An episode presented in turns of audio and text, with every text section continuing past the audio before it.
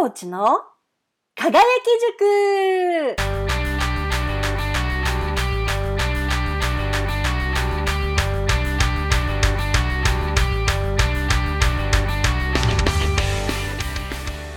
おはようございます。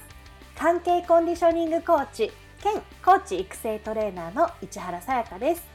第11回となりましたさやコーチの輝き塾です。ほんと毎日暑いですねすっかり真夏ですが、暦の上では立秋を過ぎたので秋ですね。この間ね、うちのベランダにセミがひっくり返ってたんですよ。セミって突然なんかミーミーとか言い出すじゃないですか。もう怖くて、でギャーギャー騒いでたら夫が来て、もうそっとすっごい優しくセミひっくり返してあげてたんですよ。いや、夫は本当にセミにも優しいんだなと思ってそっと優しいってどんなんだっていう感じなんですけど、いや本当に、ね、優しかったんですよ。そっと正直もう惚れ直しました。それで何を話してるんだっていうと恥ずかしいですけど、いや本当なんですよ。ということで毎日暑いですけど、皆さんも十分にお気をつけくださいね。さて、今週は初めてゲストに来ていただいています。中島直子さんです。こんにちは。よろしくお願いしますよろしくお願いします。私は中島さんのことをなおちゃんと呼んでいるので、今日もね、普段通りなおちゃんという風に呼ばせてもらおうと思っています。は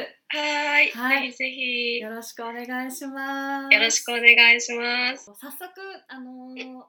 おちゃんのことをいろいろと伺っていきたいなと思うんですけれども、はい、早速ですが、なおちゃんは今どんなことをなさってますか？私はですね、今リーダーシップ開発とか組織開発しているコンサルティング会社オーセンティックワークス株式会社に仕事をしていたりとか、あと個人向けにコーチングを主に仕事ではしています。オーセンティックワークス株式会社ではなおちゃんどんなことしてるんですか？主に講座のオペレーション側というか裏方、事務方が多いんですけど、時々リーダーシップ系の講座、夜やってるのの講師もやっていたりします。どんな講座なんですか？有理論っていうものをベースにした講座なんですけど、リーダーシップシフトエントリーコースっていうのを講師してるんですけど、その人に起きている葛藤を扱って、決めあぐねていることの中には何が原因で決めあぐねてるんだろうって感じのを見てって、そこにこれがあるんだなっていうのに気づいて、違う行動を起こしていけるようにする、そういう内面を扱った講座ですね。内面を扱った講座なんです、ね。はい。コーチングはどんなコーチングをしてるんですか？CTI っていうところで提供している講座を受講して、それをベースにコーチングしている感じがあるんですけど、僕の考え方は、その人の中、クライアントさんの中に全てがあるっていう、その人の中に全ての答えがあるっていう考え方がすごい好きで、それを確認していくっていう作業のお手伝いをするっていうのがコーチ側っていう感覚だから、それを私は楽しんでやってる感じがありますね。その人の中にその必要なもの答えがあるから、それを見ていくために一緒にいろんなものを見ていきましょうっていう感じでやってます。じゃあ今までなおちゃんのコーチングを受けた人はどんな風に変わってってるような感じしますか？今一番最近の人が浮かんだんですけど、その人結構海外とかいろんな人のサポートをしていけるような仕事についてるんですけど、いろんな内容を話した中で見えてきたのは、将来何したいかっていうのが見えてきたりしていて、じゃあ将来何したいかっていうのって実は今この仕事と結びついていて、でここに思いがあるよねとか、なんかそういう確認をしていける感じ、自分を確認して、本当にやりたいことって何だったっけっていうところにつながっていけてる方は、多いんじゃないかなって、そういうフィードバックもらえてるなって感じがします。おー、すごい。ちょっと迷ってる人が明確に選択できるっていう機会になってる気がします。コーチングやっていく上で大切にすることとかってあるの？もう本当にその人を見るっていう感じ。自分の何かを混ぜたりとか、何かを提案しようってすると絶対うまくいかない感じがあって、なんかもうシンプルにその人の中に全部あるんだって、私は何もできないんだっていう風になって話を聞いている方が、うん、想像力というかスペースが広がる感じがして、うん、クライアントさんがいろいろこうアイデアを出してくれる感じがします、うん、なんかさ、すごいコーチングを楽しそうに話してるね。知らなかったのを確認していて、その知って人が自分の知らなかったものに気づいて、うんうん、枠が広がる感じってすごく、うん、聞いてる方も見てる方もワクワクする感じがしてて、うん、なんかこれ知らなかった、これできるっていうことが増えていくことってすごいなって思ってて、それを見るのが多分ねすごい好きなんだと思う。楽しいの楽しいんだね私もなおちゃんと話してると、うん、自分に気づく感覚はあるかもしれないな。お、うん、なおちゃんすごいなと思うのがさ、すごく自分のことを表現、感情も含めて表現できるからさ、うん、それをになんか委ねられる感じ、うん、なんか本当に自由に自分を表現できる感じがして、それで自分の言葉として出る、あ、そっか、私こういうこと考えてたんだみたいなのがある。ああ、うん、嬉しいっていう思うのとさ、今それ言われて思ったんだけど、うん、なんか自分が出せるような気がするっていう人って多分なんかその自分の人と違う個性を出しちゃいけないとかっていうセンスがもしあるんだとしたら、うん、もう大歓迎って思う出して出してって思うのね、うん、なんか人って本当にさ、100人いたら100人みんな違くていいって感じがするからさ、うん、出してないのもったいないって思うだよね、うん、それ嬉しいなさ、そうなるなおちゃんの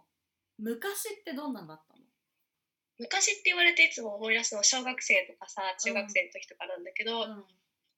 人と違うってことは、うん、叩かれる対象になる気がしてて、うん、目立っちゃうから、うん、あんまりそれはしたくないなって思って、結構ね目立たないようにしてたというか、隠れるようにしてた感じがあったんだよね、うん、なんかでもそれ辛くって、うんうん、なんか人に見られるの嫌だけど見られないのも嫌みたいな、なんか変な感じになっちゃって、うん、なんかね、それでこう我慢してる感じがずっとあってさ、うん、そんな過去でしたへえ、そうなんだ。でもなんだろう、あれだね、確かに出会った頃のなおちゃんはさ、自分を出さないようにしてた感じはあるよね。髪の毛伸ばしてさ、うん、なんかさ隠れてる感じ、髪で隠せる感じって思ってたんだよね、キャラクターって。へー、猫かぶってたらバレないって思ってたよバレるのにねそうそうなの。じゃあなんか天気はあったの？天気は、うん、それこそオーセンティックワークスの講座、うん、リーダーシップシフトの講座、うん、エントリーコース、ベーシック、アドバンスジャーニーってあって、うん、それ全部一通り受けたんですけど、うん、ジャーニーコース行った時に、うん、自分の人生の目的、うん、みたいなものを、うん、見つけるというか、うん、決める、うん、みたいな時間があって、うん、それで私今してること、その時その講座に行ってる時にしてることって、うん、なんかそこにフィットしてないなって思った感じがあって、うん、でそれをするために前の仕事を辞めようっていうふうになんか決めて、うん、でオーセンティックワークスに入ったっていう経緯があるんですが、うんうんうんうん、それは転機、そのリーダーシップシフトの講座に出たのが転機だった。そこからいろいろ興味出たこと全部やろうみたいな感じになってなんか外れたみたいに急にアメリカにビジョンクエストっていうなんかキャンプみたいなのに行ったりとか、英会話にフィリピンに行ったりとかさ、なんかいろんなのにバーって興味あるやつ、お金が尽きる限り全部やるみたいな感じの期間があってからちょっと落ち着いてオーセンティックワークス入るみたいな経緯はありました。何が外れたの？それなんだろう、やりたいことは今しかできないって思いたかったのかな、我慢できなくなったんだよね自分の中にある、アンテナというか、うん、これだっていうのってあるじゃない？うんうんうんうん、なんか人にこう言われるから出さないってさえ思っているあれってあるじゃん自分の中にねそれをやってみるっていう感じ、誰に何言われようが自分はこうだからやってみるっていう感じのを、やりにくいのもすごいいっぱいあると思うけど、できそうなのからやっていくみたいなのってすごく自分を認めることにもなるし、楽しそうに見えてる周りの人もいたりするっていうのとかあるから、なんかその自分の中では明確にこれはイエスだっていう風には多分一人一人が分かってる気がするから、それをちょっとずつやってみるっていうのが大事な気がするというか、それが私は好き。私その昔過去で猫かぶってたとかっていう時は、あれは正直じゃなかったなと思っていて、それってなんとなくやっぱり辛いというかフラストレーションというか、良くないものが溜まっていく感じがしたので、自分の中に、だからそれがあることによって人とスムーズなコミュニケーションができてなかったんじゃないかとか、相手も素直でいられなかったんじゃないかって思うところもあったりしたし、で今はそれを私がしているから、OK って感じがしてて、まあ私がしてるから相手もしてほしいけど、私が素直だから、素直でストレートに話すから、あなたはどっち選んでもいいよっていうふうに相手にこう許容できる感じもするんだよね。私はもうそのままだから大丈夫よって、感じになるかな。なおちゃんが今後やっていきたいこと教えてもらえますか？はい。未来のことって本当に夢が頭の中に溢れてるっていう感じでしか今存在してない感じもするんだけど、人一人一人がその自分の本当にしたいことに気づいて、でそれを実現していける人が一人でも増える世の中になったら嬉しいなっていうのがあって、それの、スモールステップみたいなものに、の後押しというか、一緒に一歩踏み出すお手伝いかなができたら嬉しいなって、それに、励まされて私もまた一歩踏み出せるとか、そういう連鎖が生まれていく世の中になったらいいなって、それを実現する一人になれたらいいなっていう感じがベースであって、でなのでもうなんか日本中というか世界中の人がそれがこう広がっていくっていうことがすごくざっくりした大きな夢ではあって、でもっと細かく言うと、ワーケーションみたいな、わかる？仕事とバケーションが合わさったみたいな感じの、方法を取りながら仕事ができてったらなお良いみたいな感じがしてるかな。ありがとうございます。ありがとうございます。お話を聞かせていただきました。なおちゃんはこの後の相談コーナーにも参加をしていただきたいと思うので引き続きよろしくお願いします。よろしくお願いします。では次のコーナーに行きます。さえコーチにお悩み相談。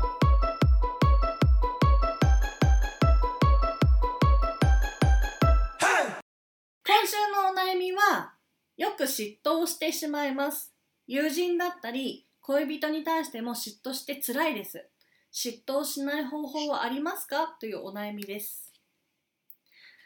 なおちゃんいかがですか？あるあるって思っちゃう。あるよね。ありますね。ありますよ、ね。なかなかなくなりません。同性にもすごい嫉妬するし、異性にもすごい嫉妬するし、もうなんかすごく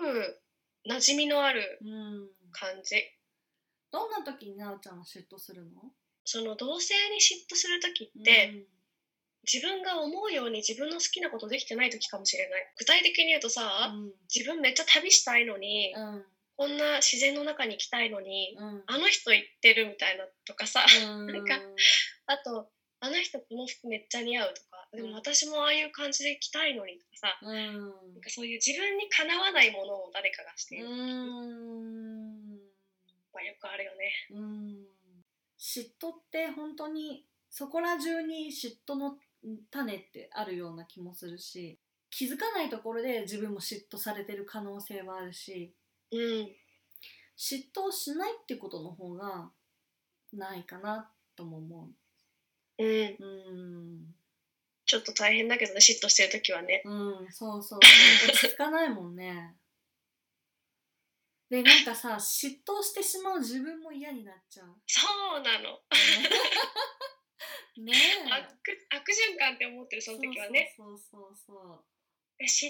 かいい効果があるとさ、なんだろうね。あー、面白いね。それ考えたことなかったな。私も今思った。嫉妬にいい効果？自分に気づけるんじゃないの？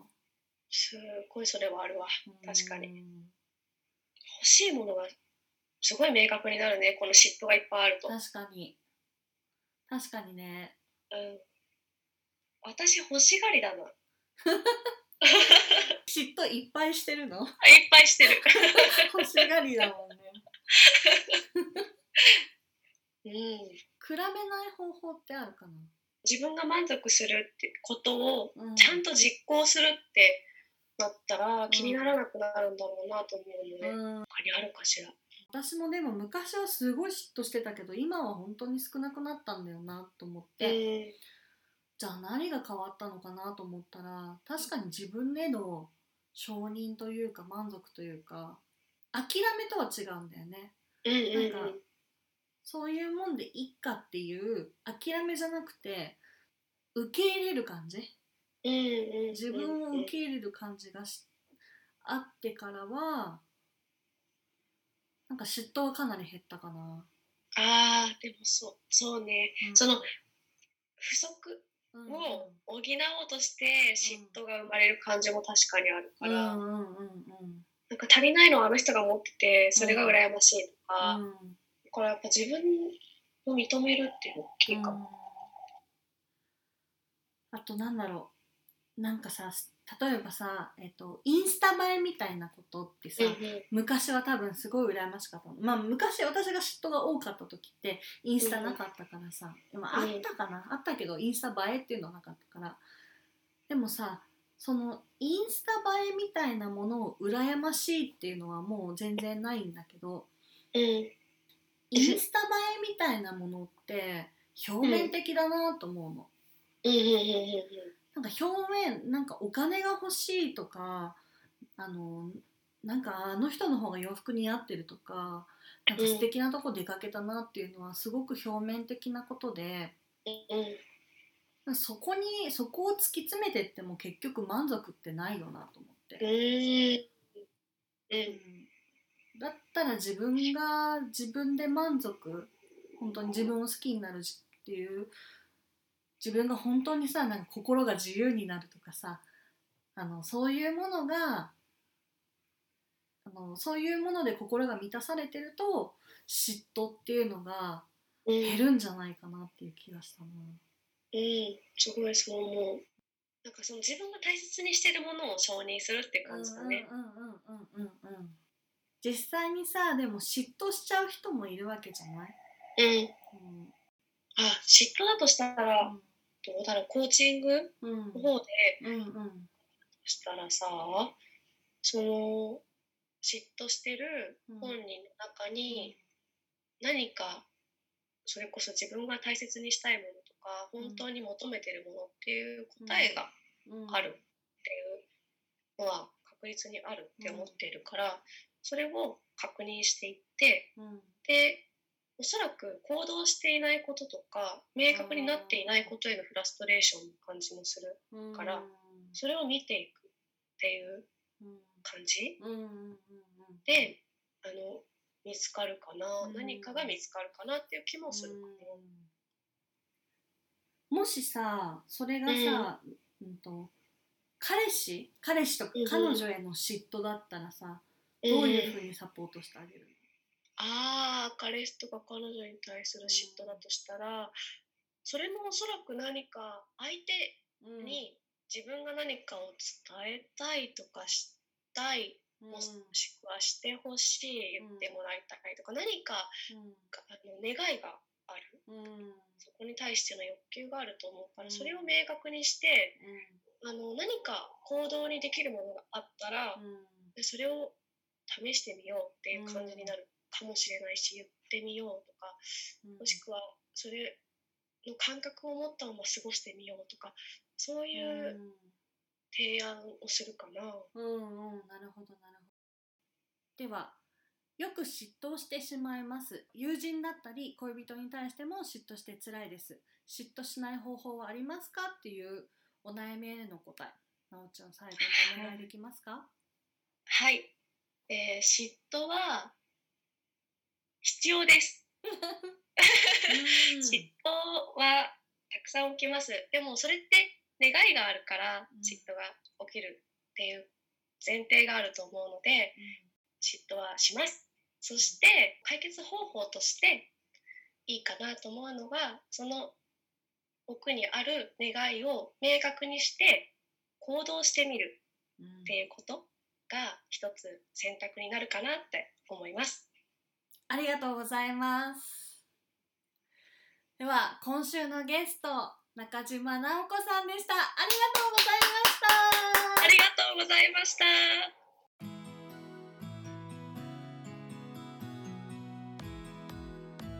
今週も終わりが近づいてきました。今週はね、初めてゲストに来ていただきました。本当嬉しかったです。来ていただいて。そしてね、中島直子さん、本当に素敵な方なんですよ。